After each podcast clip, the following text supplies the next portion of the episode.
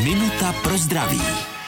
Proč žaludeční vředy vznikají v žaludku a ne někde jinde? To je poměrně logické.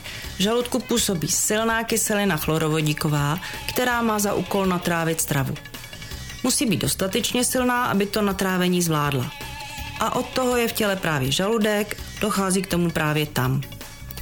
Když se ale kyselina dostane například do jícnu, nebo naopak dojde k nerovnováze ve dvanáctníku, to je střevo navazující na žaludek, tak potom může vzniknout vřed i tam.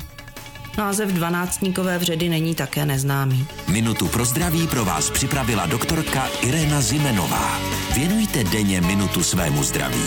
Může vám prodloužit život o celé roky. Český rozhlas Vysočina, rádio vašeho kraje.